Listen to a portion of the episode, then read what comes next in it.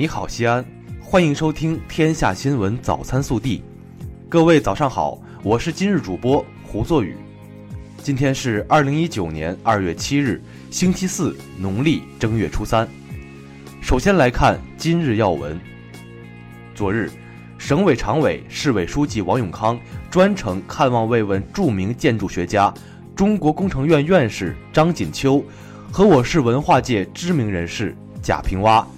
为他们送上鲜花和节日慰问品，向他们致以新春祝福和问候。本地新闻，记者从市轨道办获悉，二月六号起，地铁三号线运营时间延长至零时三十五分，四号线运营时间延长至零时三十分，并增加上线列车，保障春节期间市民游客的地铁出行。二月六号是春运第十七天，当天，中国铁路西安局集团有限公司发送旅客约二十五万人次，共加开旅客列车八趟，主要集中在苏州、万源、榆林等方向。二月六号，二零一九年西安年最中国华人华侨西安新春幸福大团圆活动正式启动。农历大年初二，周至县迎来了特殊的客人。摩洛哥驻华大使阿齐兹梅库阿尔携夫人一行到周至县体验关中民俗年。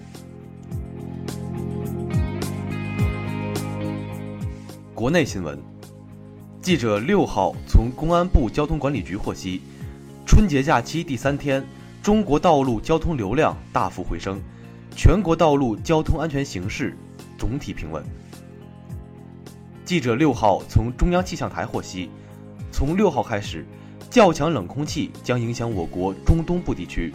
冷空气携大风降温而来，大范围雨雪也即将上线。记者六号从水利部了解到，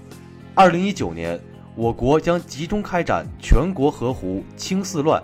即乱占、乱采、乱堆、乱建问题的专项行动，到二零一九年年底基本完成清理整治任务。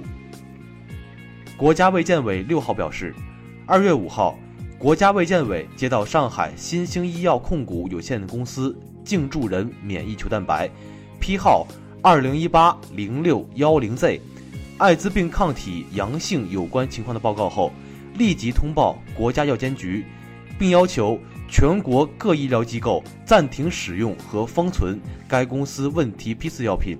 做好相关患者的病情观察和监测。配合药品监管部门做好情况调查和药品处置工作。近期，中国科学技术大学杜江峰院士团队运用一系列新技术，首次在室温大气条件下实现了基于固态自旋体系的可编程量子处理器。天文专家介绍，八号即正月初四，半人马座阿尔法流星雨将达到极大，届时。我国南方部分地区感兴趣的公众，可于九号凌晨四时至日出前进行观测。记者近日从新疆文物考古研究所获悉，通过对新疆黑山岭绿松石采矿遗址群进行考古，可判定其为目前我国发现的最大的绿松石采矿遗址群。甘肃省白银市公安局官方微博六号发布通报称，二月五号凌晨。白银市会宁县发生一起严重刑事案件，致八人死亡、七人受伤。目前，犯罪嫌疑人郭某某已被公安机关抓获。记者六号从深圳市公安局龙岗分局获悉，当地警方日前打掉一个披着传媒公司外衣，却以提供足彩内幕消息实施诈骗的团伙。初步查明，受骗事主遍布全国各地，人数多达数百人。涉案金额逾千万元。暖新闻：大年初一，在江苏扬州广陵区头桥镇安富村，二十三岁的南京航空航天大学研究生高宇回乡探亲，看见有汽车翻入河里，他毫不犹豫地脱下羽绒服，跳进冰冷的河水中救人。